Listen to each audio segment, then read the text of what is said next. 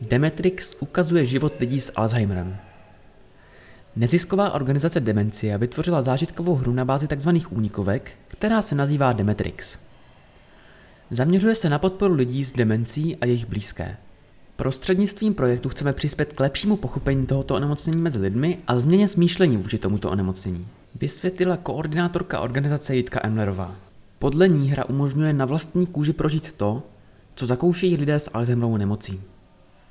Prověří nejen váš mozek a smysly, ale i sebeovládání. Připravte se na silné emoce a na to, že z téhle hry odejdete jiní, dodala Jitka Emlerová.